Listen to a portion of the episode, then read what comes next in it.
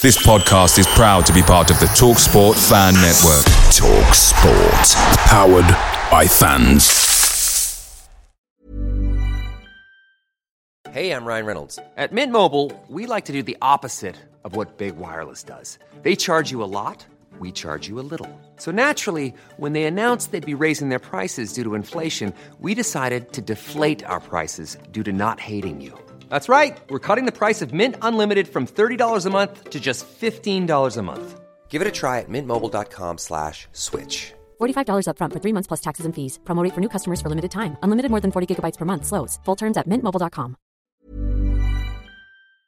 The TalkSport Fan Network is proudly supported by McDelivery, bringing you the food you love. McDelivery brings a top-tier lineup of food right to your door. No matter the result, you'll always be winning with McDelivery. Order now on the McDonald's app and you'll get rewards points delivered too. So that ordering today means some tasty rewards for tomorrow. Only via app at participating restaurants. 18 plus rewards registration required. Points only on menu items, delivery fee and terms apply. See mcdonalds.com.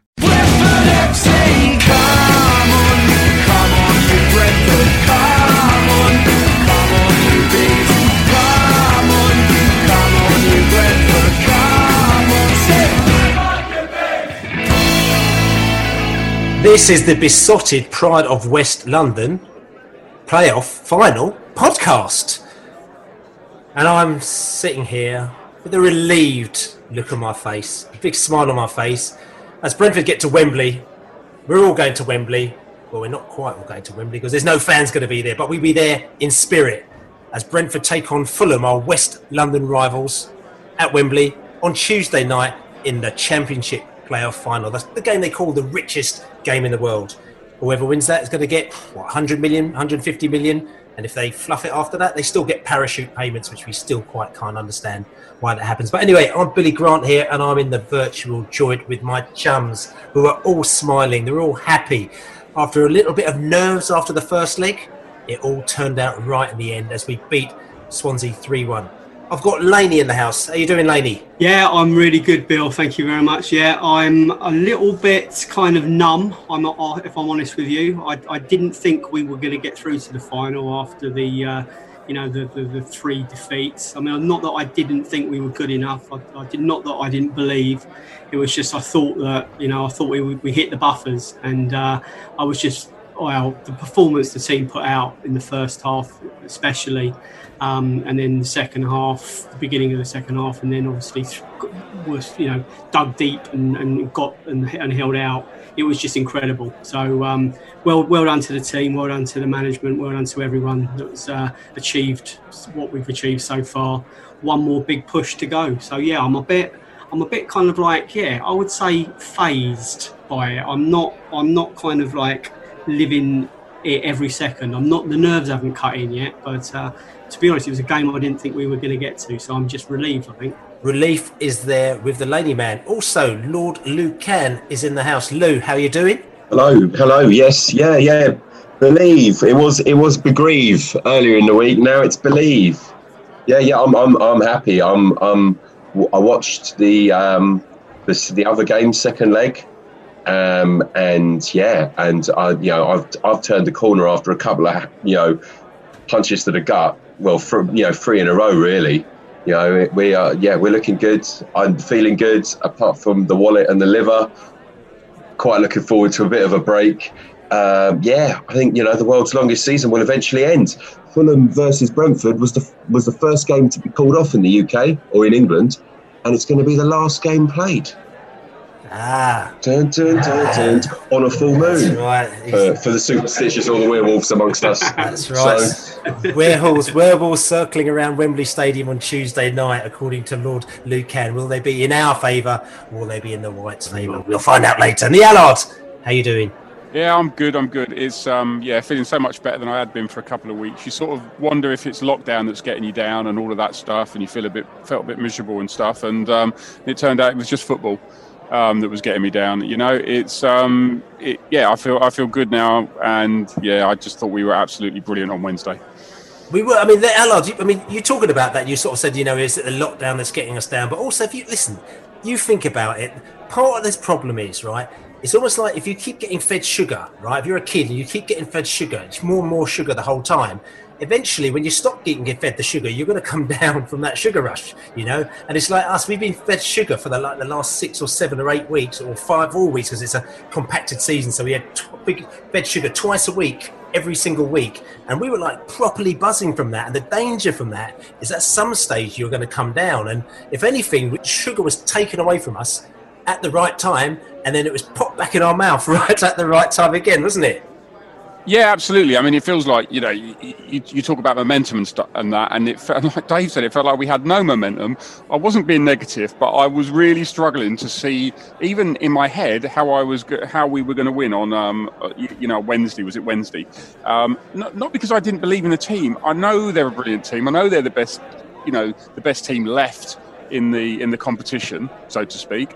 Um, I knew all of that, but it just felt like it was going to be a real hard slog. But Jay, do you know what? It wasn't even a hard slog. They just turned the corner. They came out flying. They possibly played a team that, you know, maybe played into our hands a little bit. But let's remember that it was a team that just a few days ago had probably, you know, given us, I wouldn't say a lesson at Swansea, but had, but had looked at a team that, that could easily have got through to the final. But nevertheless, you know, we, we turned it round and it was it was one of the great turnarounds, really. Well, we're going to talk about the Swansea match in full in a little bit, and, and just about that whole game. But just just talking about that match as well, and, and it's not a case of being right or wrong or anything like that. But I just had a feeling that we were going to get a result, and the reason why, and I said it beforehand, was because we had a player sent off. I felt that that was the worst thing for Swansea, getting a player sent off. And then with it getting rescinded, it was even worse for Swansea that we had got that player sent off. And I did quite a few radio interviews before, and I said that I was really confident that we'd get a result, only because you could feel it brewing inside it. And it seemed like nothing had been going for Brentford in the previous three matches. You know, if we had kind of got a little shot, know, Watkins' air shot had gone in, we would, you know, we'd been promoted. All these things that hadn't happened for us, and I think that that was the one thing that they just felt was going to galvanise that team. And also, when I heard that apparently Pontus had some sort of kind of WhatsApp or some sort of meeting with the players afterwards, saying, "Right, we need to get together and do this," I was thinking, "Listen, this is feeling really, really quite good, and we can go in there." And also, the little thing that we did here at Beesotted as well. Um, you probably heard the little note that went out. You know, after that game. Um, I did a bit of filming. Laney was down there as well, doing at Griffin Park, which we're very honest to do with Sky TV for the little clip that was on before the match um, on Wednesday night. Which was a, a, nice little piece on the on, on, a reflection on Griffin Park and the history of Griffin Park. So I was involved in putting that together as well. Then, as I was standing there looking at the ground, I was thinking, this is this is so gutting that the fans unable to be there on Wednesday night to give them that last push because if fans are in there, I really did feel that we'd be able to push them over the line, and it was such a gutter. So when I was there, I asked a couple of fans to actually just do a little bit of a kind of come on Brentford and a little bit of good luck Brentford, um, you know, little video. And then we asked some of our crew, some of our friends, a load of Brentford fans to do the same thing. And I went home that night and I literally spent the whole night up video being put a little video together and put all this stuff in about previous promotions and Alan Judge penalties and you know being at Wembley just threw it all inside there and uh, managed to very luckily get it over to the team and the, they actually sent it over to the team and the players before the match and the players all saw it before the match. Thomas Frank saw it before the match, and I think they used it as a, from what I can gather, as a bit of a g up in the in the team talk. So I think the positive thing we have here is that you know we're very proud at Beesotted. Not saying what we've done, we've been able to enable the fans to actually have at least a little bit of input into you know Brentford uh, on Wednesday night. They'll be able to have their say beforehand. It's great that the fans are able to have their say, and the players knew that the fans were 100% behind them the Allard. I felt, do you know what? After doing that and contributing to that, I actually felt better myself about it. I did feel that, you know, if we can get this message through to them, um, maybe that can make a difference. And it was maybe, at, you know, doing that that I started to feel like, you know, maybe I'm feeling a bit better about this. Before that, I was I was quite down, but when I when I thought about it and what I said in it is what I meant, you know. And, Tom, and Thomas Fra- Thomas Frank mentioned it after the game, Bill, didn't he? So it obviously did make a difference.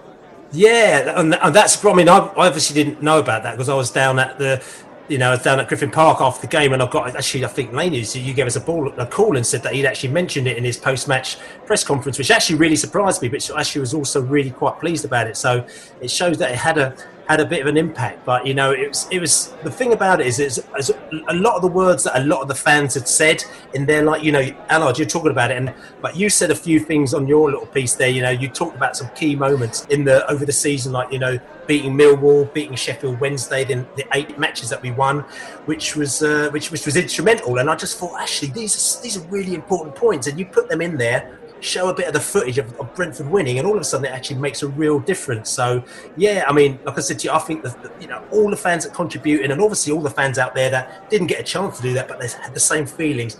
I think they've done really well in just emanating the just the want for us to win, and I think that is what it's all about. It's like there's there's a massive want for Brentford to win against Swansea and also against Fulham, and I think that's just been shown it, it was really difficult, wasn't it? Because you know, um, you know, we can put the vibe out and we can say on Twitter and we can say all over the place that we're behind the team. You know, we're we, you know we're, we're feeling the pressure and we're feeling the enjoyment and we're and we're kind of like supporting them every every step of the way. You can you can say that, but there's no like no real tangible way of kind of like gauging it. Um, and you know, you're right, Bill, to say that you know it would have been incredible to have been um, physically at the ground on Wednesday night with a packed stand with every with all the Brentford fans in there because you know that that was an event. It was an it was a night. It was a moment in time to say goodbye to Griffin Park that deserved to be shared. And uh, you know I know that you said that you know you you you were around the ground afterwards and there was a lot of fans there and you're going to talk about that in a bit but most fans did stay away and they, and they weren't anywhere near Brentford so you know, they couldn't even share in that. So, uh, you know, it, has been difficult for a lot of supporters. You know, a lot of people read, um, you know, reading the articles on the on the website, and a lot of people that listen to the podcast every week. You know, you're, I know you you're struggling. You're exactly like us. You know, it, it, it's very difficult to kind of like put into words or to put, you know, to put into any kind of kind of, uh, you know, whether it's written or whether it's vocal, the, the feelings, the love, the love that you have for the ground and the support you've got for the club at the moment. So getting through to the final, it makes it even worse. I, I think you do. I think there was an element of feeling a bit um, helpless about it. You know, you, you felt like if you were at the ground, you were going to be able to be there and you were going to be that sort of 12th man or whatever. And there are times during the season where I felt it's better to be playing behind closed doors, but certainly on Wednesday, I felt we needed a packed Griffin Park there behind them. Um, so yeah, I, and, and I think when I think back about it, you do feel a bit helpless. You feel like I can't do anything about this. Like you've just got to trust them to go out there and do it. And hopefully that video just, you know, in a small way, you know, gave them gave the players something. Well, look if you if you look at the the axis, so you have got Thomas Frank talking talking about that. You you've got Matthew Benham and his family having the last kick about maybe Benham scoring the last goal in front of Ealing Road at the end. And then in the Globe, you've got Sam Saunders, you know, part of the coaching staff, up on the table starting the song with his mate in some bizarre romper suit. The video's online. I, I think it was an impromptu summer autumn launch of his of his um, bikini brand or whatever he's got. You know, but you, you think you think you know it could it could have been really dour and sour, and like you said, you could could have could have made us feel like it was a sort of nothing nothing victory, but actually kind of made the best of it. It was all good spirits around the ground as well. We, you know, we we didn't get commended by the old Billwood first time in a century. You know, probably probably since we've moved into Griffin Park. Um, you know, so it's all sensibly done. It was joyously done, and we, we, we made the best of a really tough situation.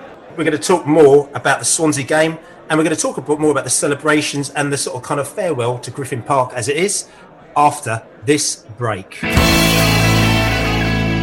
So Brentford came into this match, the second leg, 1 0 down. As everybody, or most people that are listening to this know, we were a, a little bit aggrieved because we went 1 0 down after Rico Henry was sent off for a foul, which was not a foul. We were, as a result of that, pretty much directly, we actually went 1 0 down. Ayew, who scored the goal, wasn't tracked like he should have been, and uh, they scored a goal. So we went in 1 0 down. We felt aggrieved. We thought, hmm, this could be a little bit difficult for us um, especially Swansea looked like they were a, a, tough side. But the thing is that the red card was rescinded. Thomas Frank came out with a press conference, which I just thought was absolutely brilliant, and it upset so many Swansea fans as well. He just basically says, "We are going to win this match." He said the red card's going to be rescinded. Rico Henry's definitely going to play. We're definitely going to win this game. If we don't win it after 90 minutes, then we win it after extra time. If we don't win it after extra time, then we win it after penalties, but we're going to win. And he said it uh, with so much confidence, and it really wound up a lot of the Swansea fans saying that he's arrogant and he's this and that and the other. But I just thought I actually really like that because you emanating that kind of vibe goes into the fans and goes into the players. And when they came out from that game, they really felt like that they were going to win that game, weren't they, Laney? Yeah, I mean, I don't know. I don't really know how you can get upset by anything Thomas Frank does, apart from one or two little things I'm sure we're going to mention, like him pushing the ball away and stuff like that. But but him him, him actually coming out and being positive and confident about his own team and uh, you know um, and being sort of having the, the, sort of wherewithal to express his confidence and how how his club's going to turn around the first leg deficit him being confident that they were going to rescind the red card um, I think a lot of people kind of went oh I think I think people have become used to sort of dour managers not saying a lot so if someone actually gives you a straight answer and that's what he does he, he, he really does give straight answers um, and and they're not they're not like bullshit answers either. They're not even confrontational. They're just kind of like what he thinks. Um, so I, if any, anyone's got the arse with Tom Frank, I think they need to take a sort of chill pill because he's a, he's a, he's, you know, he's clearly a nice bloke and uh, there's a, there's a lot, there's a lot of dickheads in this game and he's certainly not one of them. I, I think the other thing that's interesting is, is that also by doing that, he, he kind of, he laid his neck on the line. So if, if it hadn't have come off on Wednesday, people would have laughed at him, etc. Um, but but the but the most important thing is is that's what people were talking about after the game. I think we can all say that we weren't brilliant at Swansea. We played okay, but we weren't brilliant. But that but that doesn't become a talking point because everyone's talking about Thomas Frank saying we're going to smash him on on Wednesday. But he didn't say smash, did he? No, he didn't. So I mean, that, you know, but so that's that's the thing. You know, it's like people interpret it, they listen to it, and they go, "Oh, he's isn't he cocky? Isn't he arrogant?" Well, no, listen, actually listen to him. No, he's neither of those things. Professional manager in promising win, shocker. I mean, there, there has been a bit of a philosophical change because I remember, you know, this, at the start of kind of the Benham era, era the, the, the approach was, yeah, uh, uh, was it under promise and over deliver? You know, but that was that was when we were kind of coming out of League Two. So this is proportionately, it's very different.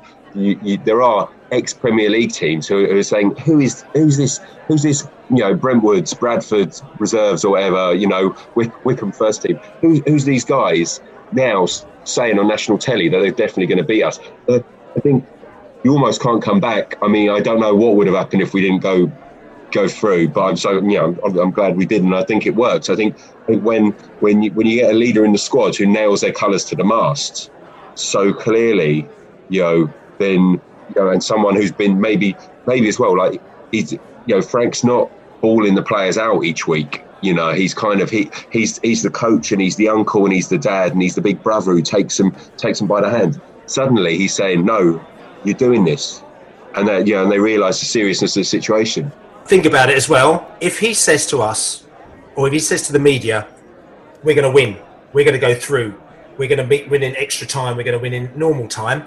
If you don't win, the press conference afterwards, he says, okay, fair enough, the better team won Swansea, and that's it. You never hear from him again.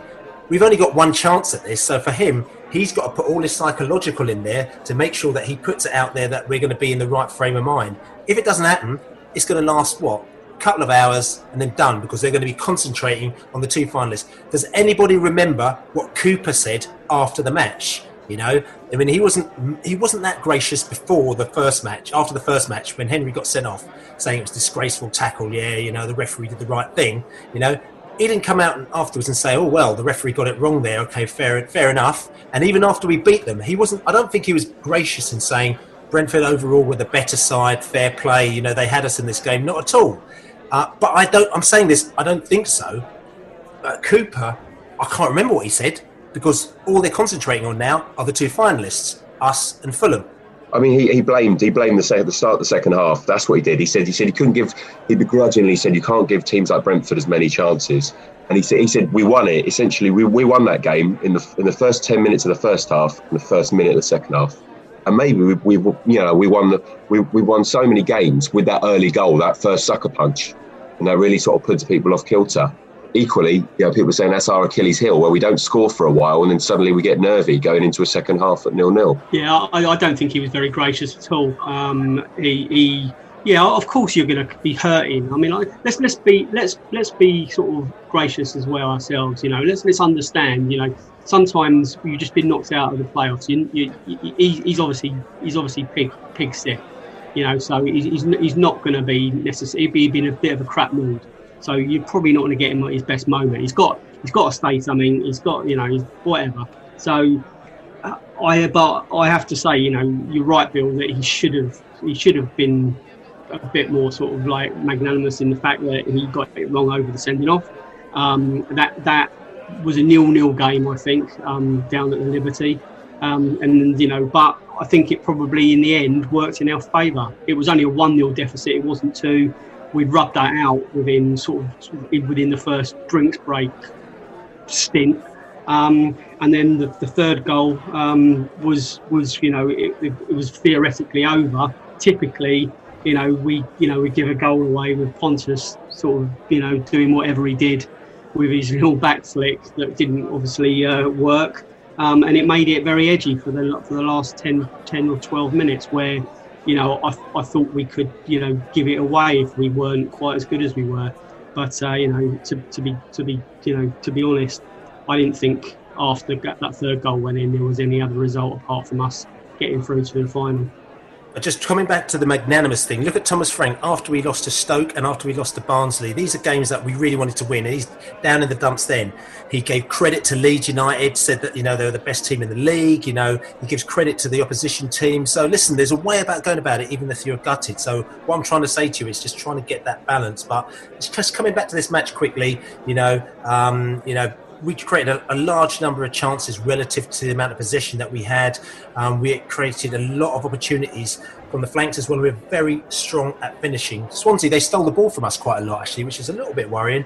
And they uh, they created a lot of opportunities with through balls. They were quite good at that, and also from long shots is what they what, you know is what they what, what they were good at. But we at the end of the day, we created, we crafted out much better opportunities. We had, you know, probably five, six, seven, eight opportunities in the box from the XG. We were 1.57 to their 0.65. The biggest chance for us was Mbeumo, his goal on 46 minutes, 56% chance of the probability of that going in the back of the net. So 56 out of 100 shots like that go in the back of the net, which is quite a big chance there. Conor Gallagher was the biggest chance for Swansea 18 minutes. That's 38% chance on that. So I don't even know what the Pontus Jansson uh, opportunity gave them, but that's less than 38. That's probably, I don't know, that's probably 5 or 8%. You know, it's a good goal there, to be fair, by Rhian Brewster. But in effect, we dominated that whole game. And, and as you said there, Laney, as you said, the Allard, you know, Lou, we got, they came back into the game only from a fluff from Pontus. And, uh, he was quite apologetic about his fluff because if you notice, he did a little one of them tricks earlier on where he did a little sort of back flick trick thing and it all came off and he looked all good when he did it then. And he tried to do a similar type thing with the ball with Rhian Brewster sort of kind of of coming down on him. And I just don't know why he did that because it just it just made it so edgy, didn't it? I, I, I, think it looked worse than it actually was. I know it, it actually cost us a goal, so it was quite bad. But I think he was expecting the ball to come either side of him, and the ball kind of came behind him, and it was looked like it was going to kind of like hit him in the back. And so instead of the ball sort of hitting him and dropping dead, he wanted to kind of get some sort of connection on it while he was running. I mean, it did it did look, it looked like you know a, a piss me that mother brown, you know, but um, you know it, it looked comical, uh, which you know which doesn't you know which doesn't help and it adds insult to injury when the goal, you know, as you said, was a good one. But um, you know, I'm not sure what else he could have done necessarily with his back to goal. If he was facing the other way, he wouldn't have done it. I just think he's kind of like thinking of five or six different things, and the ball's actually not come where he's, he, he's kind of expected it. He's tried to kind of re- readjust, and the only thing he can really think about doing with his balance is to kind of flick his flick his leg up like a scorpion. So yeah, it, it, did look ridiculous. But thinking about it, I'm not sure what else he could have done. Okay, so I mean, so Pontus, uh, you know, gave us a bit of a nerve jangling into it, but at the end of the day, we still got to remember that he's uh, him coming into the side has still made us much more defensively solid, and I think that he's also kind of contributed to a lot of positives within our game. And at the end of the day, even though uh, they got that one goal back, I don't think the and looking back at it, and I think even if you look back, I mean, myself and my daughter, what we did is that we kind of, uh, you know, obviously pub, you know, and then we went to the ground afterwards, and afterwards we went and watched all the highlights. And when you watch the highlights, you realise that the game was actually never, it was never in doubt. You, you just looked at those highlights, you thought, actually, you know, I don't know what we were so worried about. But interestingly, just talking about the sort of groups here, because as we're talking about, there's many different people from all over the country. Because you're not able to go to Griffin Park, for the last game at Griffin Park, which was very sad. You were watching it in your own different environments. I'd gone down the globe with all the other people down there, been sold out for weeks and weeks and on end now. So it's quite hard to get in there, but it was a great atmosphere. As you were saying, Sam Saunders was down there sort of starting songs and all sorts of malarkey, you know. So I was down there with Lord Lucan, and there's a whole load of crew as well. Laney was in his little Ash Vegas zone as well, which he has been since the beginning of lockdown. So they've, they've had their own experience as well, where they've experienced it as a as a little hub the same hub watching the game week on and week out, just like a number of people around the country have been as well. And I'm just wondering, sort of kind of sharing our experiences of that final day. I mean, for us, you know, there was a initially it was obviously plenty of singing very early on because we scored two very early goals so there was lots of drinking there was lots of singing there was lots of kind of jubilation and also there was a lots of relaxation because obviously there is a fear that you may have when you go into a game 1-0 down on a on an aggregate score that you know if you don't score early you could be out of it. So there was a lot of relief early on. So there was a very very good atmosphere in the pub you know in the early days. And even when we went to 3-0 but then when they scored that goal Swansea there was oh, there was proper pacing going on. People were really really really nervous. I'm wondering in your Ash Vegas zone Laney what was what's going down? Yeah similar I guess. Yeah you're right. You know obviously it was a bit bit bit nervy obviously before the game, um, but we did get off to such a dream start, and it could have been it could have been more. You know, Benrahma shot sort of cannons off the inside of the post, could have nestled in the far corner. We did we did have other we did have other opportunities. I've got to say, you know, Benrahma is, is finishing of late. He's, he, I think he's playing brilliantly still, but his finishing is pretty poor. Um, since he scored his hat trick and since he scored that worldie at Derby, he seems to be wanting to sort of find top bins all the time, or uh, you know, wanting to sort of like take the back, take the roof of the net off. Sometimes I think he, he could just roll them into the bottom corner, and uh, yeah, I, I, I, do think he's shooting too, too hard sometimes. But you know, he's a, he's a flawed genius, and I'll I'll take that all day long because he gets enough chances in most games to score at least one and we saw that he was able to set up, you know, that brilliant cross for for Marcondes for that for the header for, for the second goal.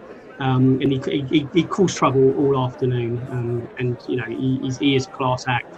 So yeah, so the, after going two up, of course we relaxed a little bit, um, and then we you know we, we, had a really good night, and it's it's, it's been it's been sort of uh, brilliant just to see that be reignited because you know, a couple of the games of late, we've kind of like slunk off with our tails between our legs, thinking, ah, as, as the bubble burst. The bubble got bigger again, and it's going to get even bigger again for Tuesday night before the match, uh, the police come around. Normally, before the match, each match, the police have always come around to do their checks, to do their sort of COVID checks, to make sure that all the bars and the pubs are keeping within the, the coronavirus rules. And we sort of had a bit of a laugh with them, like you know, sort of kind of sort of socially distance ourselves by having one person on each table in the pub, which meant there's like eight people in the pub. So you had to be there. It's quite a bad joke actually. But also, we sort of said to them, look, you know, if Brentford win after the game what's the score? I mean, we know that there's a dispersion order in place. Does that mean that we can't go down there? And the police said, to be fair, listen, we know that people would want to go down there. As long as you're sensible, you can go down there. You can have a little peep. As soon as if it starts getting out of hand, we don't want to step in. But if it starts getting out of hand with people throwing bottles, people throwing flares, just being really silly, then we might have to sort of take, you know, we might have to step in. So that for us was giving us a bit of a thumbs up that if things did go right, then uh, then stepping down to Griffin Park would happen. And after the game happened, um, after the game was over, the final whistle came, big celebrations, few drinks were had. Then everyone just left the pub and they went down to Griffin Park, and it was a, it's quite a surreal experience because what you had is that you had a number of fans outside Griffin Park, but it wasn't loads. It was probably about sort of two or maybe three hundred at the most some of them were outside the away entrance because that's where the players were going to be coming out. Um, my daughter was there, Bella with her little uh, friend Olivia. They're getting really excited. You can see for them it's just a big moment because they could see sort of players coming out and they were running after them. They saw Benrahma came and drove through his car, drove through the crowd past us as everyone, everyone sort of patting his car and singing on him as well. So that was sort of quite good. So you had the away entrance. Then people heard that they were sneaking the players out through the uh, the Braemar Road. So we went round to the Braemar Road entrance the Swansea coach was there. Everyone was sort of standing outside the Swansea coach. The Swansea coach went off. Everyone sort of waved goodbye to that. Some guy actually lit a red flare. He didn't throw it. He just lit it, and it actually gave this sort of red hue in the floodlights of Griffin Park. And just you know, people were just waiting for kind of people to come out. and They didn't do, and I don't know. People were just kind of just there. They just wanted to be there. There was there was things going on, but there wasn't anything going on, and it was just a sort of quite a poignant moment. I mean, Lou, I mean, you were there as well. You take you took your final photographs and everything like that, and and it was it was quite nice, but also quite strange to be there, wasn't it? Yeah, I mean, it was lovely, sort of cathartic in a way. Before the game, I'd gone round the ground and with a with a pint of pride and sort of had a drink and sort of uh, on all four corners. Because I mean, only only what two of the pubs were open on the corners, anyway, or well, one one officially officer, um, and um, you know, and, and, I even bumped into the Swansea subs. It was that quiet who had got themselves lost and were in New Road, thinking it was Braemar Road, and thought, thinking our ground was even smaller than they thought. It was. It was lovely. Like you said, I, I love the flares. No pyro, no party. You know, we were so like even even the, the, police. You know, the police come out and say we were absolutely fine. People were sort of keeping a distance as well as they can. You know, we waved off Swansea heartily, which was lovely. We all got to do that final walk, almost like it was a match day. You know, you think finish your pint and get, get it. So there was something really cathartic it. I, I bumped into about four or five people I hadn't seen for years. You know, and, and I do know there was a couple of people who seemed to seemed to go to Chelsea quite a lot, suddenly turning up at Brentford. Um, so I think there was probably a bandwagon parked up on the Ealing Road somewhere. Yeah, and it, yeah, I thought it was lovely. I thought even the fact that the, the, the, last person who scored at Griffin Park, the pub with four corners, his surname's Brewster. You know, it's kind of like it's just it, it's just a, lo- a, lovely sort of what they call symbiotic kind of kind of happening. And like you said, it was all in all in like, and everyone just kind of had their moment, half an hour, and they were all like, right, try and get back to the pubs for last orders. Um, almost like it was a normal Wednesday game that had gone to penalties or something like that it's a shame to have missed out on it. I know. I mean, I, I, you know, I think a lot of Brentford fans that are listening to this would have would have given their eye teeth to, to have been to have been at, you know in and around the stadium. Um, so yeah, I feel I feel like I missed out a little bit on a little bit of a celebration there, but that's the way it is. I'm afraid at the moment. It was a decent red wine though, Dave, wasn't it?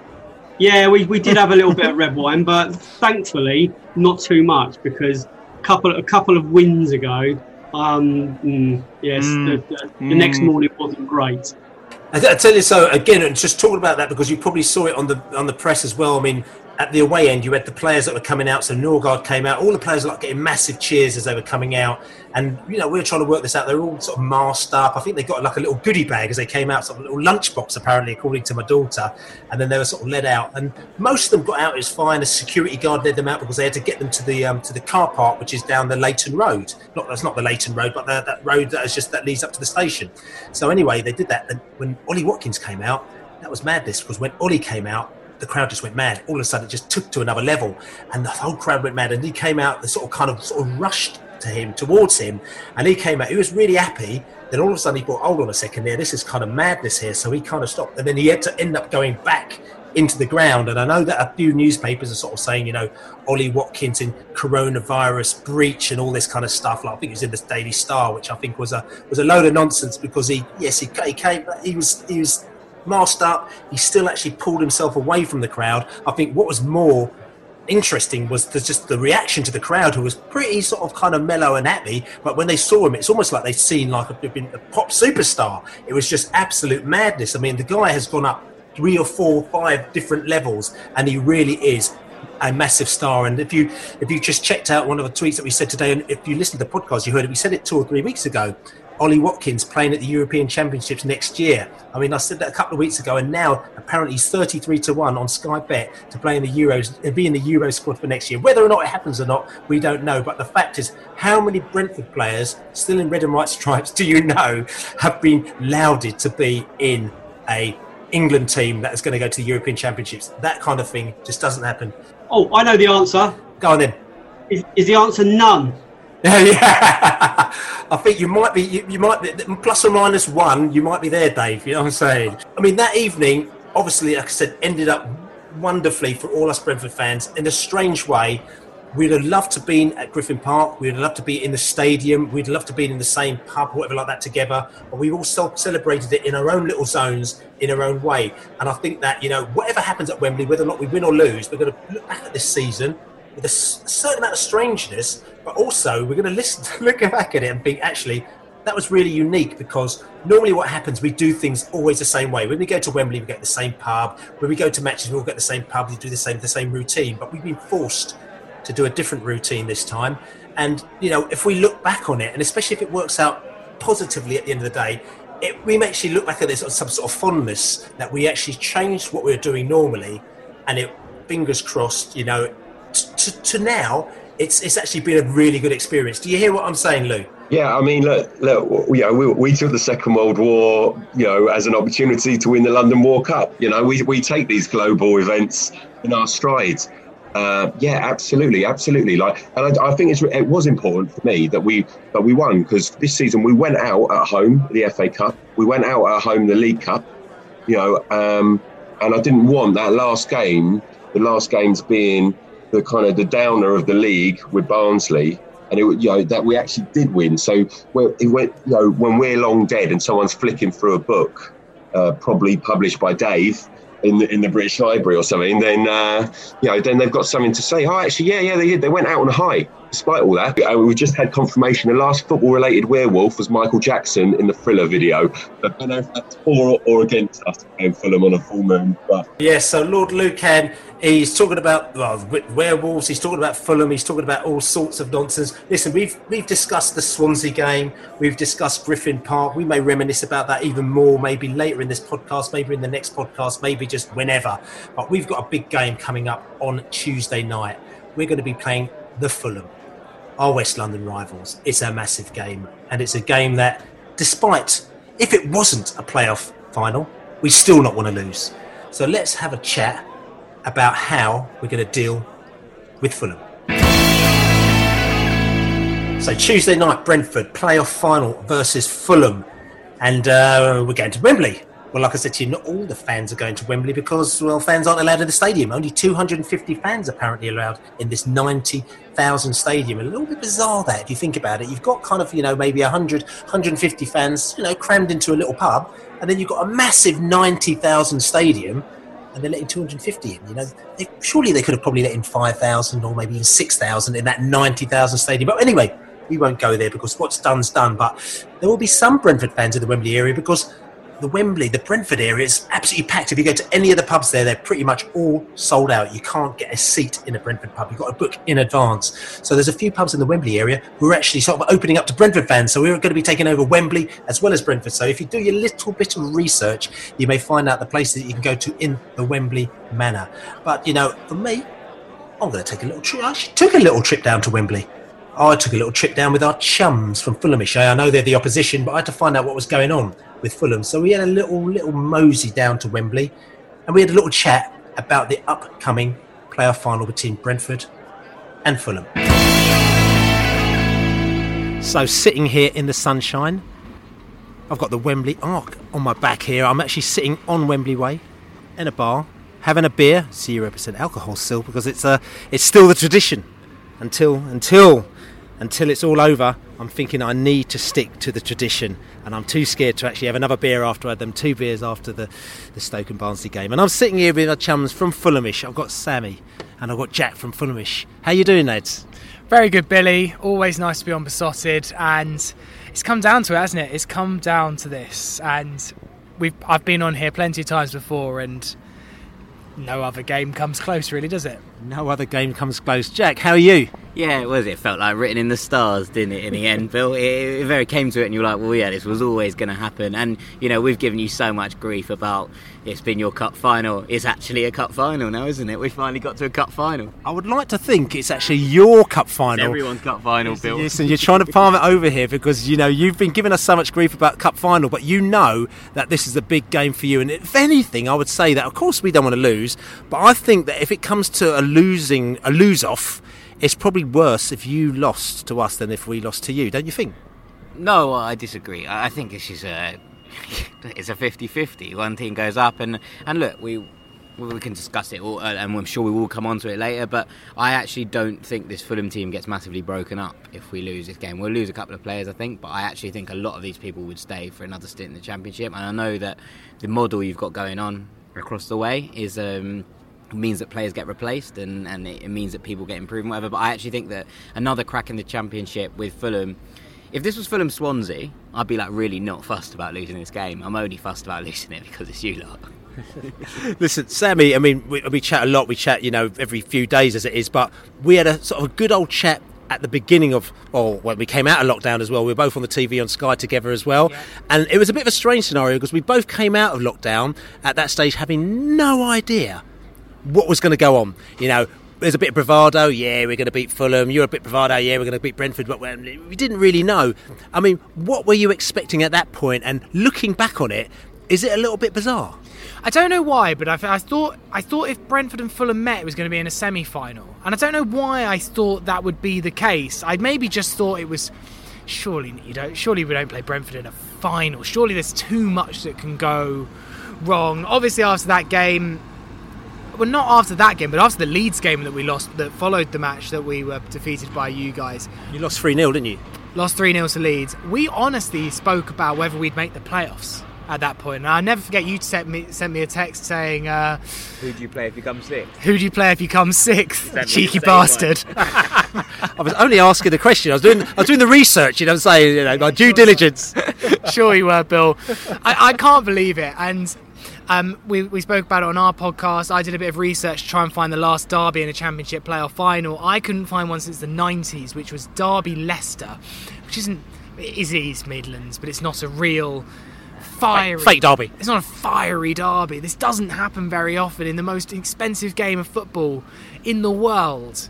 So much on the on the line, and it, and it's us two together and there, there's so much at stake. Of course, it's the football clubs and the trajectories and who, which players stay, which players go. But from a from a fan point of view, neither of us will live this down if we win. Neither of us, and we will never let you forget it if we win. And I can bet you, you guys will do the same if you do. Jack, as well. Now, um, I spoke to you at the beginning of the season as well, and we got you on the podcast after that game where you'd beaten us 1 0. And to be fair, it, was, it, was, not very nice of me to have got you on because you weren't, you were really not in the mood. But to be fair, you were very professional and you came on board, but you were properly shell shocked, though, weren't you? And you, uh, even though you, you, I think you held up a bit of a brave face, you kind of like just didn't kind of know where to go from there at that time. I think, you know, I spoke to you quite a, quite a lot of length about how that that game was decided by two different managerial approaches and how Thomas Frank change the game in his favour, and Scott Parker just didn't have at the time the capacity to do so.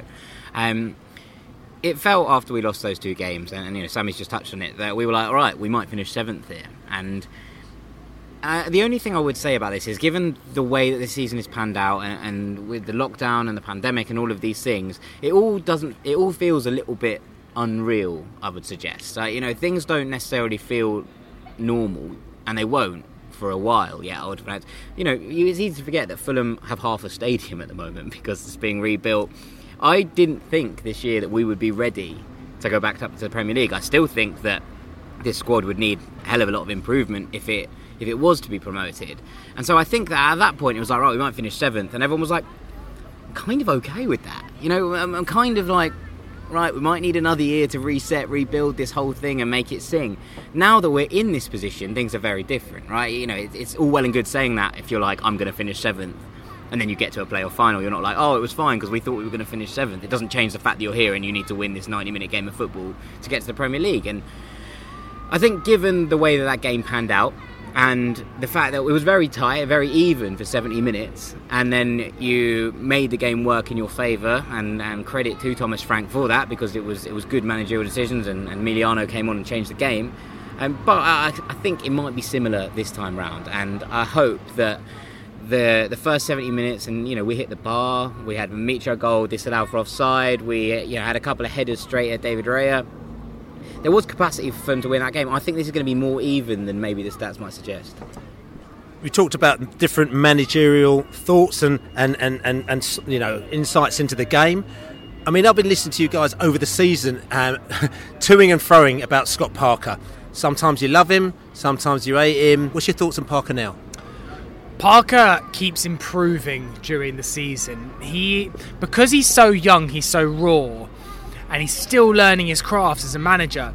It's it's funny. It, it, he obviously doesn't listen to Fulhamish or, or get any glean anything from us, but just generally, we'll say something on the podcast one week where we'll be like, I don't know, why does Parker insist with playing such and such a player on the right wing? And next week he kind of he realizes his mistake and, and and changes that. Slav didn't do that, Ranieri didn't do that, and lots of managers before. Whereas Parker is clearly working it out as he goes a, a little bit. But actually, in the last seven games, he just seems to have found a little bit of a style. It's a bit more attritional than when they used to. It's still a lot of possession, but it's actually a way of seeing out games that I've not seen from many teams, let alone Fulham, in, in a long time. We seem to go 1 0 in the lead or have a one goal lead, and we're just able to hold on. And Parker's built that. And, and actually, ha- one thing I have said, whilst I don't know if Parker's the right man for Fulham, I have said all season long if we got promoted with Parker, I think he'd keep us in the Prem. And I don't think it would be exciting at all. I think it would be 1 0 wins over Burnley, really holding on. It wouldn't be pretty in the slightest, but actually, it might be a slightly more effective way of staying in the Prem than the last time we went up, where it was all swashbuckling. Slav tried to play Liverpool off the park, and clearly we didn't have the players to do that. If we don't win on Tuesday, I'd say Parker's future is in real jeopardy because I, I, I think the Khans will have a big decision to make and he'll have had an objective and ultimately he'll have failed. So there's a lot on the line for Parker on Tuesday and I in my heart of hearts I think if we don't win on Tuesday he's not in a job come the end of the week. You know, coming talking about the game though, I mean, you guys, we played each other. It was a tight game. We nicked it in the end, as you said a bit earlier, with a bit too late goals. Um, but you've got some proper, you know, you've got some players in your side, man. You know, there's no two ways about it. You know, um, obviously Mitro is a player that you know everyone knows about. You know, there's also Harrison Reed, who's a, a, newer player as far as we're concerned, who's popped out, who people are a little bit worried about if he's on his game. He can cause us problems. Who out there is going to cause the bees a few issues? Well, I mean, you've, you've, you've, touched on the big two, I think. Um, Neeskens Kebano has come in, in the last couple of games, have been excellent. Potentially injury worries there, but on the whole, I think there's something that, to kind of to touch on here, and it's kind of a more general point, but we, you know, those games are tight, and they're often decided by mistakes or moments of madness or moments of absolute individual brilliance. And Fulham have players in the like in the ilk of kind of Anthony Knockaert, Ivan Cavaleiro, and, and in the same way that you do with, with the likes of Said Benrahma and, and Mbeumo, who are, are, capable of just moments where they're just like, how on earth have you done that? I think with us, like we've been really frustrated with Cavaleiro, with with Knockaert in particular, because he kind of hasn't really brought that to the table as, as much as we kind of expected him to. But there's also the point that Knockaert, I think, will start in the playoff final. Scott trusts him on the right wing. His work rate's exceptional he is also capable of just cutting inside and bending one into the top bin from, from 30 yards. He hasn't done it enough. From a Fulham perspective this season, he's quite selfish on the ball. He shoots occasionally when he shouldn't, etc., etc. But he's definitely capable of doing that. And I think it's like it's quite an interesting one because the, the players that are, you know, you would have looked at, at the start of the season, the Knockaerts, the Cavaleiros, Tom Cairney, haven't delivered in the final third, perhaps as much as we'd have expected to uh, in the in the start of the year. And you know, I know people who had got bets on Fulham scoring hundred goals in the league this season. You know, they've been not only bitterly disappointed, but but actually just like we haven't scored that many goals at all. Uh, but we have the players who have the capacity to do that. Even the likes of Harry Arter, who you know, has scored three absolute screamers for Fulham this season. You're a bit like, oh, okay. At, at some point, Harry Arter is capable of unleashing from 30 yards. And what I do think is that this is a game for big players. And uh, it's going to have to be, be for, for both sides. I am kind of of the opinion that we might see Anthony Knockaert just cut inside and bend one top in. Like, I, ha- I just have a thing about this that he, he has been he, rubbish. He, he, does like to he does like to shoot from uh, he doesn't like to shoot from in the box, does he? No, hates shooting the box, hates passing to teammates. that loves shooting at other players. But yeah, it, it, that's what I would say. That you know, Harrison Reed has been our best player, I think, this season when he's been in the side. He's been an absolute dynamo in the middle. I know he, it's uh, in, in, TW8 he's been compared to, to Ryan Woods, um, not just for his hair colour, but for his industry, his work rate, and, and the ability to recover the ball in midfield. He's so crucial to, to the way that Fulham operate because without him covering all that ground in the in the middle we, we, lose. You know, seventy percent of the earth is covered by water. The other thirty percent is covered by Harrison Reed on match days. Um, but it is one of those things where if if Harrison Reed's on form and he, he's winning he's winning the ball back all over the park, Fulham click much better because we get the ball out wide, we get the ball into Mitrovic to create opportunities, and we start to to look like a genuine attacking threat. I think if you look at the second half of that first leg against Cardiff, when Fulham started to dominate the ball and really sort of like play the, the cottage carousel, if you will. Um, it, it is when Fulham do start to do that, we, we can really dominate games. I'm not sure it's going to go like that because we're, we're two possession heavy sides who, who like to have the ball and like to try and dictate the tempo of a game in a way that Cardiff perhaps are not. But there are players all over this park who, in the right vein of form, can, can hurt Brentford in, in, the same way that Brentford have a, a, lot of players, the front six in particular, who can hurt Fulham. So uh, the important question is now, Scary Carey. I mean, he asked, like, when making a Victoria sponge, yes. do you have the cream above or below the jam? Oh, see, that's such a hard question, Scary Carey. I would say you have the cream above the jam. I think I think it's easier to spread the jam on first onto the sponge base and then to get the cream on top. Certainly, if I have a, a scone, I'll say it in the posh way because I'm a Fulham fan. Then I do have my cream above my jam. So I would definitely, if, if, if you're baking a cake um, for the playoff final, Carey, I would definitely put jam on first, then cream on top. I don't know if Jack agrees though. That's quite a controversial opinion to put jam below. Indeed. And Laney's also asked, have you ordered your special rosé for the evening with your caterers, just in case? Uh, this is actually one for Sammy. Um, I, am more of a bubbles kind of geezer. Uh, not a rosé drinker myself. I think if I was at home, I might have a bottle of like Porta Six red wine or something in a, in a fancy glass to to suit the occasion, to suit the big day. Um, so I think a bottle of of red and you know, for someone like Laney, I think a bottle of Rioja would he, would enjoy that. He's a Rioja man, isn't he? And somebody also also asked because they said, you know, just in case it does go right for you on Tuesday night, I keep touching wood here as well, you know, and then you do go over the top on the rosé.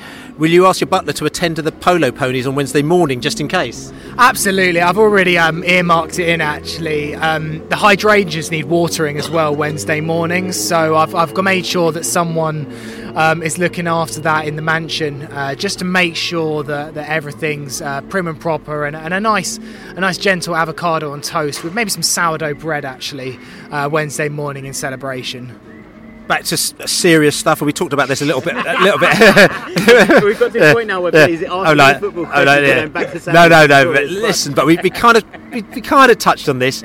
Does it mean more playing us in the playoff final than facing someone else? Absolutely, 100. percent um, there, there's, there's no doubt about it. It's not, and I said it earlier. If this was Swansea, uh, I actually just obviously you still want to win games. You want to be back in in, in the Premier League, whatever. But honestly, I think if it was Swansea and we lost the game, I would be like, that's annoying. because it's you, like, there's no chance. You know, I have no intention or no desire to anything but just absolutely steamroll this game. Sammy? Yeah, I think that has been. Uh, Jack's basically nailed my thoughts there. Lose against Swansea, annoying. Um, be upset to lose Mitro. I think it's guaranteed to go in the summer if we uh, if we don't go up.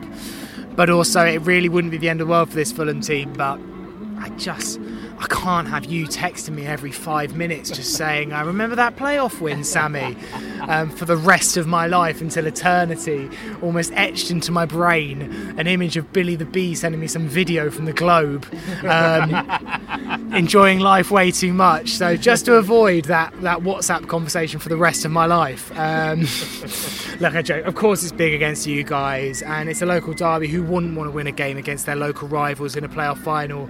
Um, it'd be something for us all to cherish as well. Yes, Villa was really special, but remember the time we beat Brentford? It would go down in folklore. So, of course, that's why we want to win on, on Wednesday. And it, and it adds to the game so much more. Uh, so, question Will you finally admit this is your cup final? It's a cup final, Bill. It's a cup final. Will you finally admit it's your cup final? It's a cup final, Bill. As I said, we've played in a cup final before. We'll play in a cup final again. It's a big game, but it's It's a cup final as much as it's our cup Listen, final. Bill, too Bill, Bill, media Bill, trained, Bill. didn't they? I'll, uh, it's our cup final as much as it's your cup final. Ah, I see. I'll tell you, I love you guys. You still cannot admit that it's shifted. Finally, it's shifted, but you just can't admit it, which is fine by me. Tell you something, Fulham. I really hope you enjoy your cup final on Tuesday night. I fucking hope we do. but too, not Bill. too much. Listen, it's been great. I've got Sammy, I've got Jack from Fulhamish, I'm Billy the Bee here, and uh, it's been great. And hopefully, we'll enjoy ourselves on Tuesday, and we'll enjoy it even better. Come on, you whites. Yeah, thanks, Bill. Come, Come on, on, you bees. And you can catch the full length interview with Beesotted and Fulhamish, recorded down Wembley Way, just outside Wembley Stadium, on prideofwest.london right now. So, Brentford versus Fulham. I understand that we're the home team on Tuesday night as well, which means we'll be wearing the red and white stripes. I'm not sure if that's a good thing or a bad thing because, from what I can gather, other than Stoke City, who beat who did they beat? Ah, they beat Brentford in 2002 in the playoff final. Other than that, teams in red and white stripes have had a really bad time. Sheffield United, I don't think they've won in like seven playoffs. I think Stoke City, uh, not Stoke, Exeter City haven't won in about two or three playoffs as well. Brentford obviously haven't won in what three or whatever it is, you know, or if you want to give it the the full eight if you want to go to semi-finals as well. So uh, the red and white stripes haven't uh, done particularly well. However, we're not harbouring on the past anymore because what's happened in the past has got nothing to do with now. We believe this is a clean slate and we shall move forward. And we're playing Fulham, and I think they're equally as nervous about playing Brentford as we are equally nervous about going into another playoff final. Let's just have a look at Fulham and how they came into this final. They won their first leg 2 0 down at Cardiff. And actually, uh, I saw that game and I actually thought, oh, geez, Fulham seemed to be coming into a bit of form late into their the run. You know, kind of what we did earlier in the run, and Fulham seemed to be coming into it late. So I was a little bit worried about when I saw them. They scored some great goals and they were playing some great football down at Cardiff. However, the second leg they played at Craven Cottage. Cardiff came down there and they really took the game to Fulham. And at the end of the day, it was actually a lot tighter than it probably should have been. I just presumed Fulham were going to win. I told all the Fulham chums, listen, we'll see you at Wembley. They were like, yeah, we'll see you at Wembley. Okay, we still got a job to do, but they were pretty confident as well. And at the end of the day, they won that game, or they won the leg. You know, it was very, very tight. And they actually lost that first game, that, that, that game as well. It was 2 1, wasn't it? I mean, I know you guys, were you watching it? Yeah, you know, we, we, we know that Fulham uh, on their day are you know a very very strong team. Um, they've they've been in pretty good form apart from the game against us, all the way through the playoffs. Um, but you know, I, I, I'll be honest with you, mate. I'm I'm not particularly overly worried about playing Fulham. I'm, I'm obviously very nervous and very worried about the magnitude of the match and you know um, what's at stake and you know knowing that it's all decided on the night and there's no second chances tonight you know sorry on tuesday night it is kind of like make or it's a make or break couple of hours there's there, there isn't a second leg and there's there's no another 45 games to make it up so you know i think it's i think for me it's really that my nerves are of the you know the, the fact that it is the biggest game in world football and the prize you know you could you said 100 you said 120 there's some of the press are saying 170 million that it's worth and it's worth a lot more um, because even if you're you stay there for one season you get parachute payments. So it's a, it's worth a quarter of a billion pounds to, to, to whoever goes up so that's that's that's transformatory you know it, it is gonna it's gonna take our, our club to a completely different level and the fact that you know we could be opening a new stadium in, in the top flight is uh, is the stuff that dreams are made of, and it's Fulham that they're the they're the, the people that stand in our way. And so, you know, just to recap what I just said, you know, I'm not overly worried that it's Fulham, and it's the it's the biggest West London derby of all time for, for Brentford. There there has never been, you know, we've had big games in our past, but our past, you know, football wasn't as big as this. Um, the Premier League and the top flight wasn't as rich as this.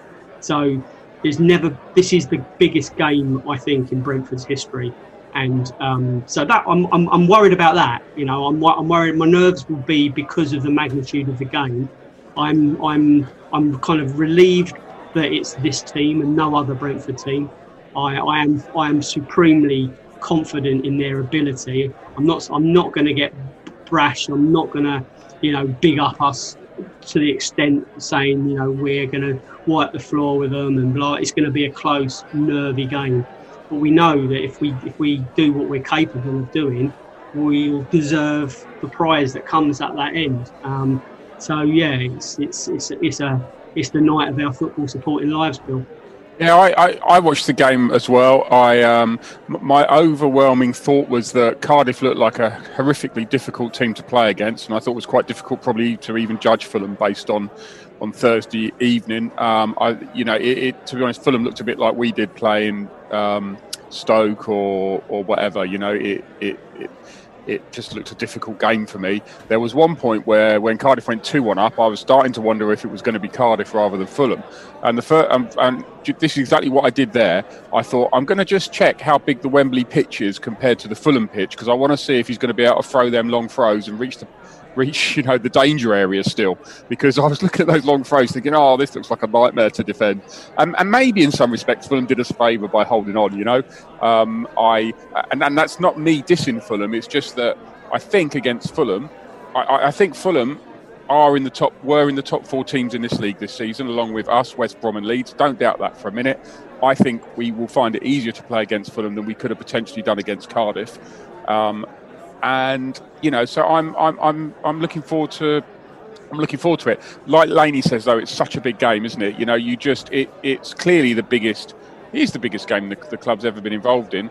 I hope that to some extent Thomas Frank can shield the players from that and can basically get you know get them. Uh, they need to understand that, that, that everybody's there supporting them and everything, but it's just trying to sort of get a little bit of the pressure off of them so they can just go out there and play, and that's what's really important. I have to admit, I was very, very worried that we were going to be playing Cardiff after having gone down to Cardiff in February as well and seeing what they did against us again. They did the same long ball thing with us there as well. You know, we were constantly having to defend against that. And yet, okay, we've learned how to deal with that a lot more recently, but still, it's not really our game. And I just thought, tell you what, you know, this is the type of team which will get a lucky look, the ball in the area and a lucky bounce, and then they'll be able to poke it in the back of the net. And, you know, that just, it, it becomes a bit of a lottery for us. And, um, you know, the way that Fulham play, listen, I'm touching wood here because, listen, they're a good team but at least we understand the way that we play. And I just think that hopefully we'll be able to sort of control the game a little bit better because we play similar styles of football. So, I mean, I was actually quite pleased, or I was very pleased when Fulham managed to get a win. I was actually hoping that the Cardiff game actually did go to extra time and, and probably penalties as well, just to long it out for Fulham so that they're going to completely and utterly knackered. But um, it didn't go quite that far. But they, but they came out of that match they finished the match, and the interesting thing about it is that listen, I mean, I know that is, you know, maybe they were just tired, but they came out of that game and they looked a bit dejected. You know, when um, Parker did his post-match conference, he was just he, he, he wasn't elated that they kind of got through to the final. I mean, it was the, you know it was one of the biggest matches again in their modern history. Very important game, and he kind of just looked a bit. I don't know if it's with their performance.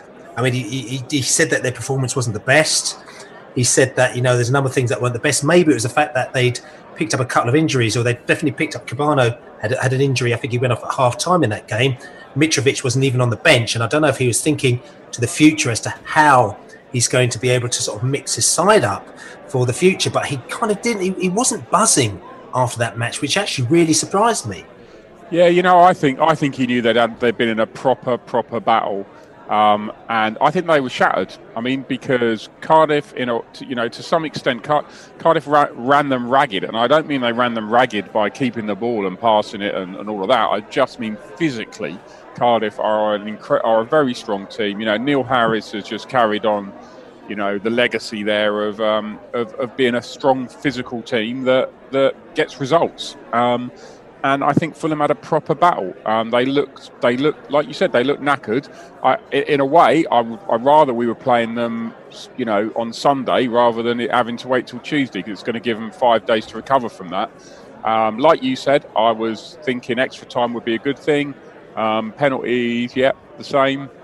Um, so, uh, yeah, I, I, think they were shattered. Body language is such an important um, tell, isn't it? Um, and that there was like a trudging off of the pitch towards the cottage. And, you know, the, you're right to point that, you know, Parker, he looked, he didn't, he didn't look like he enjoyed it at all. And, and he, there was not even a, there's not even, there was not even a kind of like a, ah, and relax, relief, and a big smile. It was just like all too serious. It was like almost like no fun in it whatsoever.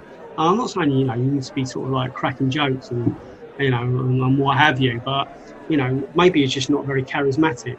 Uh, but I, you know, I, I listened to that and then I, you know, I, I flipped that to the Thomas Frank interview, and you know the ones that are slagging off Thomas Frank, you know, you, there was there's a there's a man that was like, you know, clearly happy to to be part of a, a club and a team that was was going to Wembley, and Parker was kind of looked like he'd. Uh, you know, he was off for a trip to the dentist. Listen, and, and also if you listened, I mean, Jobi McAnuff, there's a few podcasts out there actually worth a listen, I'd say to you. Check out the Totally Football League podcast for a start this week because Nathan Caton, Brentford fan, is on there and he's given his thoughts. Um, he watched actually the, the he watched the match. He had a comedy gig somewhere I don't know where it was out there, and he actually sort of kind of watched the match in the in the green room beforehand on his phone in the comedy gig, and then he had to do the gig. Then he sort of kind of sort of listened to it on the way back on his way home as well, I think, as well. So that's definitely worth a little listen to. And also there's the Sky podcast as well, which is the Sky EFL podcast, and they sort of concentrate on the both the semi-finals and looking at the final as well. And also, if you listen to Jobi McAnuff on that podcast, I mean, he was the co-commentator. You know, one of the ex-players are getting on co-commentating, and he used to play with uh, Michael Hector. I, I believe it's at Reading. They're both at Reading together, so he knows him quite well. And after the match, um, Jobi was chatting to him, and, and Hector said to him, "Man, we're really down." You know, they got to the playoff final, but they lost. I mean, because they lost that match, he apparently said that the players were really down after that. And I just thought that is quite an interesting kind of body language thing again. You know, that the players, how they, and I don't know whether or not it's the way that they felt that they dealt with the game. You know, whether or not they, they felt that they didn't they didn't play within themselves, they didn't play as well as they're meant to, but they came out that game getting to the playoff final, but feeling really down about the whole thing. So, you know, it's going to be up to Parker to, to, to pick them up. And I know it's not for us to concentrate on, on Fulham because it's all about Brentford. And we've obviously got a big job to do for ourselves to make sure that we're focused and Thomas Frank gets them focused and gets them up. And obviously, Peter Gilham does his usual job of going in the dressing room and telling them how important it is for Brentford to beat Fulham. You know, all the history that we've had for all the years. You know, I made sure that we talked about that video that I did beforehand as well. There's a big bees up, Fulham down. Like, you know, we've got all the video footage for when we went to Craven Cottage and the, the Beesotted footage when we were all in the away end, sort of going mad and celebrating. Made sure that was all in that video that went to the players before the match against Swansea, so they understood how important when when Benrahma and uh, and and and Marcondes scored that goal at Craven Cottage earlier, and then I put the crowd from Craven Cottage celebrating. That is well how much it meant to us, and that's how important it is to the fans. So, but um, just coming back to this Fulham game, I mean, Fulham Cardiff. Fulham were good at stealing the ball from the opposition. So were Cardiff, to be fair, were good at stealing the ball from the opposition. They created goal scoring opportunities from long shots and also from the flanks. Cardiff were good at creating opportunities compared to the amount of possession they had, but they were very strong at finishing. But Fulham gave away a lot of free kicks around the box, which if they do that to us, that could be quite beneficial to us. Cardiff team, they said at the time, had no significant weaknesses, so Cardiff really upped their game against Fulham. I mean, you know, coming off the back of that, I know it's a one-off game, but without being overly confident, what are your thoughts, the Allards? I, I just think Fulham, Fulham playing Cardiff is not really an insight into how Fulham are going to play against us. Like I said, I think Cardiff are, are somewhat unique, certainly of, of, the stronger teams in the league. Um, so I think you can almost take that match out of it. And I think it's probably better to go back and look at last time we played Fulham um, in terms of trying to learn how this game's going to play out. Um, so, and, and, you know, and, and, like I said, Fulham are one of the top four sides in the league, um, along with us, and and I think the game will will probably play out that way.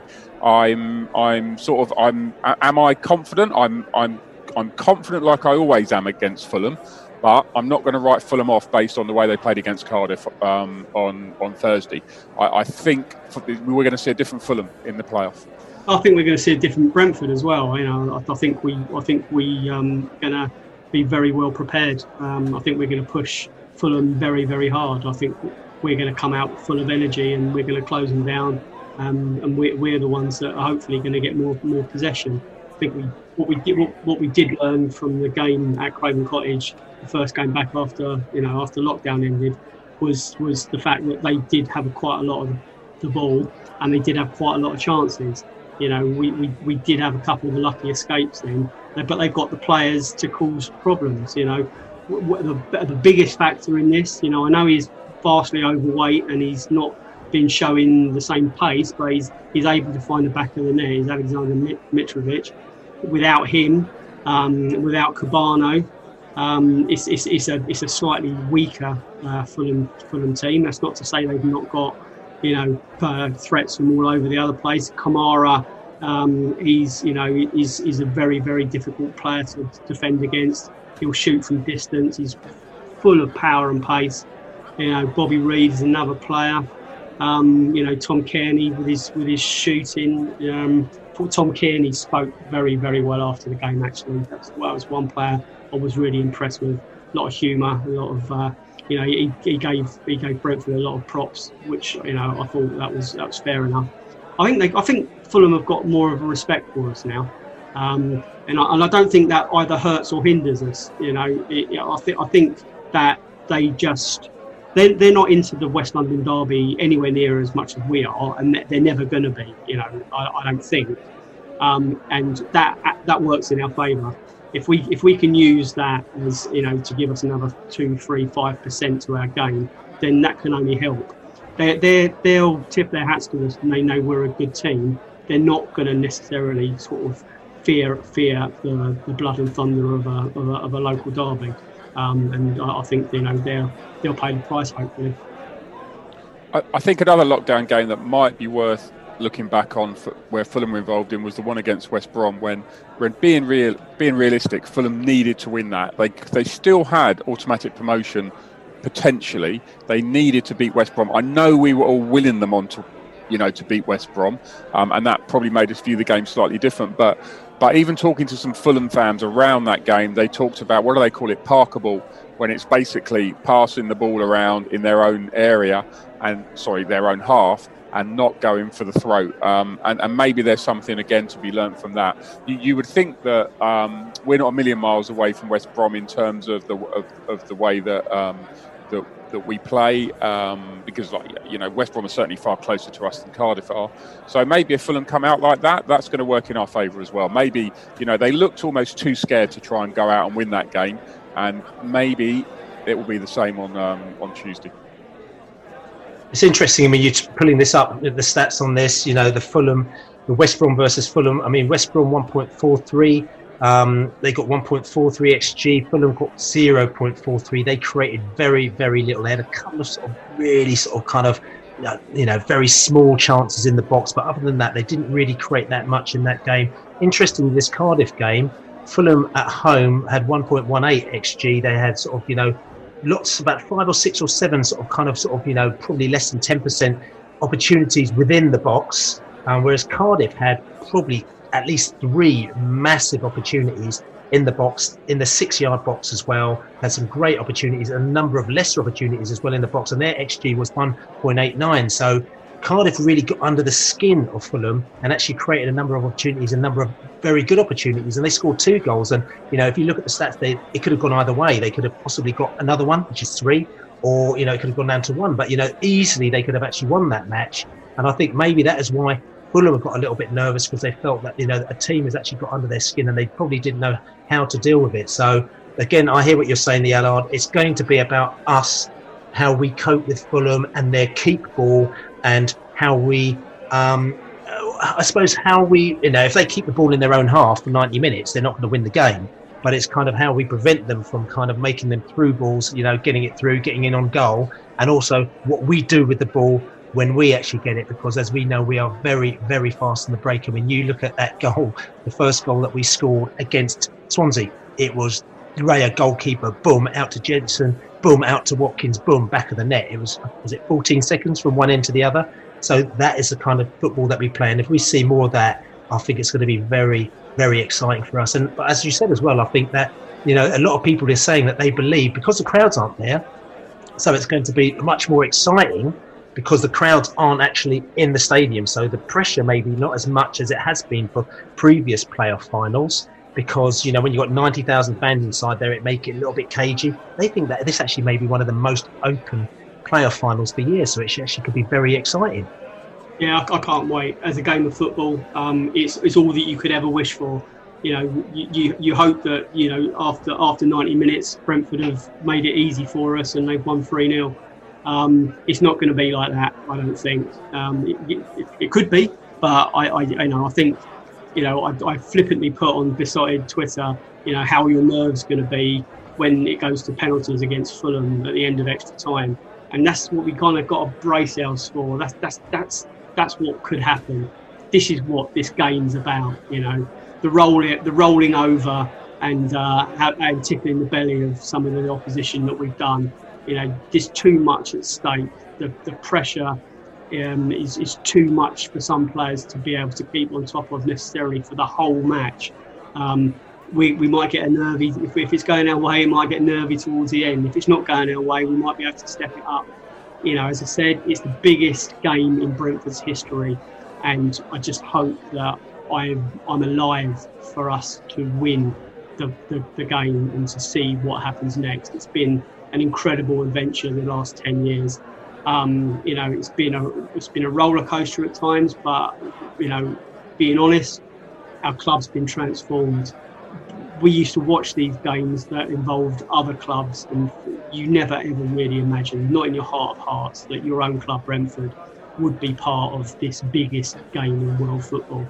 And we are 90, minutes plus whatever could happen afterwards away from the promised land. It is a ridiculously massive match, and I actually can't wait. It's a pleasure to be involved in this game. But win or lose, um, I think we need to just take the result with the new Brentford way. You know, be gracious in victory and or defeat because even if it doesn't happen, this club are not going to go anywhere fast. We'll be back. Where this is this is something that we'll get used to if it doesn't happen. If it does happen, I think we'll do well in the Prem. So there's a lot at stake, and there's a lot to look forward to, and there's a lot to enjoy. And bring it on Tuesday to bring it on. Dave is absolutely spot on. What we got to remember now is the season is coming down to 90 minutes, you know, and, and 90 minutes relatively over the length of a season is a small amount of time. I'm confident. I'm really confident that we're gonna, we are gonna go out there and we're gonna, we're gonna do it. But if, if like Dave says, it doesn't come off, I'm still gonna say, what a great season. And you know, we just need to put things a little bit into perspective because when the season comes down to 90 minutes, it might even come down to five minutes at the end if it if it goes to penalties. God help us. You know, you just have to sort of think about everything else and what an amazing sort of season this has been. Or a dodgy referee, even. Don't, Bill. Don't. Dodgy don't, referees. Don't, don't.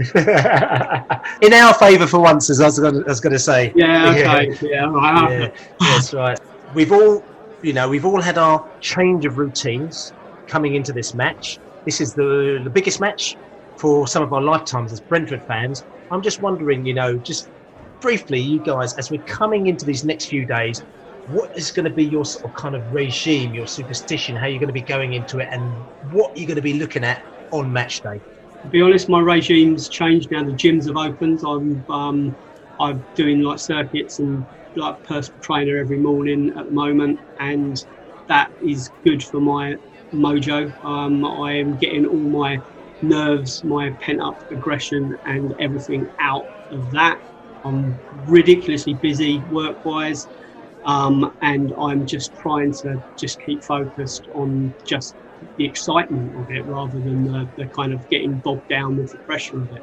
That might change, um, you know, when it comes as, as as Tuesday night approaches. Is you know, it goes without it goes without saying it's going to be a nerve wracking day. So um, you know, we're just trying to keep on top of it. But Tuesday night, I mean, is it same underwear, same shirt? Tuesday night, everyone, everyone's, everyone's round Ash Vegas again. No, no, no, no, no rules. No, no dressing up as Mexicans. No blooming vuvuzelas. No Brentford shirts unless you want to wear one.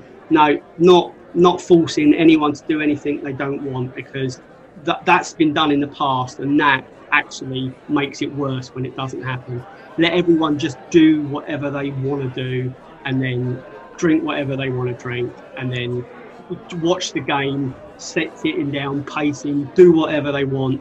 All of those pretty, you know, superstitions gone now.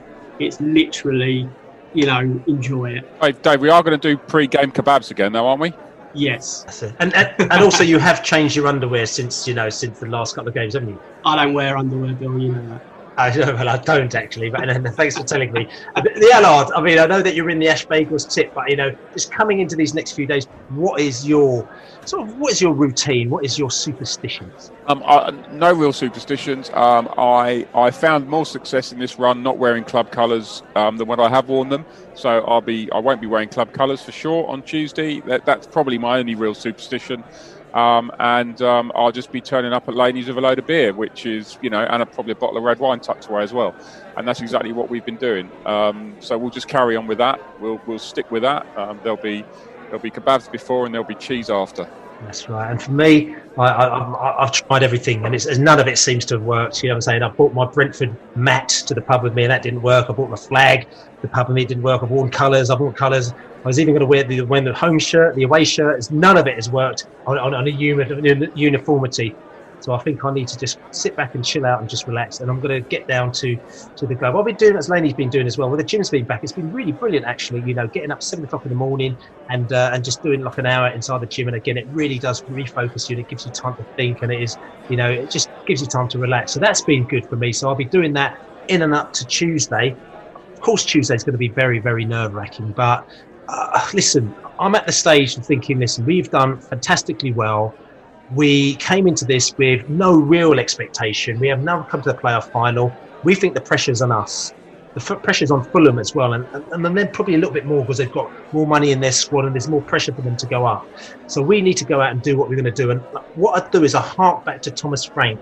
Because at the beginning of lockdown, we were saying how focused he got the team. He got them thinking about just the next game they weren't. So every time they asked them about how do you think you're going to get on the end of the, end of the lockdown, they're no, we're thinking about the next game and that focus that they've got. And I think that if he can get them back into that whole, just focusing back on one, one game and not worrying about anything else, I think that you know we can really, really have this. So for me, I'm going to be getting down the globe there early. I think we might have a, have an ex-player doing a bit of a G up as well. You know, get down there early for a little bit of a little bit of a knees up. Uh, I haven't been drinking for most of the time. I did switch to having a few beers for uh, for a couple of the Globe sessions. We lost both those games, so I've gone back to not drinking for the last few, and it's done all right. So I'll be having no beers during the game. But if they do win, I might treat myself to a, a swift half, one or two. So anyway, but listen, guys, this is the Beesotted Pride of West London playoff final podcast. I'm here with a smile on my face because I know that Brentford are going to Wembley. We're not going to Wembley, but we're going to be in our local zones, enjoying and watching our team and cheering them on. And fingers crossed, after you hear our next podcast, we're going to say we really do hope, we don't expect, we just hope that Brentford will be in the Premier League. And uh, I've never really said that before. Oh, we, oh, actually, I wish you hadn't, to be honest with you. can, you can you just take that back? Uh, I said, I said to you, I said, I. Can you just, just, just, just say enjoy the game, please? Just no, don't, don't, don't say those words, Bill. Uh, Laney's scared. He's a bit scared, but listen, we're all going to enjoy ourselves. We're not lose, like I said to you, we're on the booze, and we're going to enjoy ourselves on Tuesday night as we say, "Come, on, you boys! Please, come on, come on!"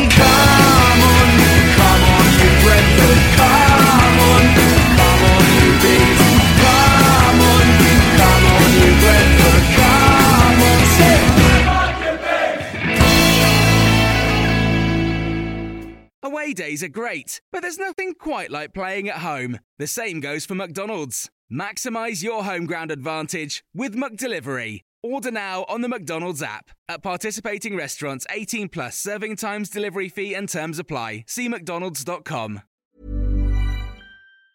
Planning for your next trip? Elevate your travel style with Quince. Quince has all the jet setting essentials you'll want for your next getaway, like European linen premium luggage options, buttery soft Italian leather bags, and so much more. And it's all priced at 50 to 80% less than similar brands. Plus, Quince only works with factories that use safe and ethical manufacturing practices. Pack your bags with high-quality essentials you'll be wearing for vacations to come with Quince. Go to quince.com slash trip for free shipping and 365-day returns. This podcast is proud to be part of the TalkSport Fan Network. TalkSport. Powered by fans.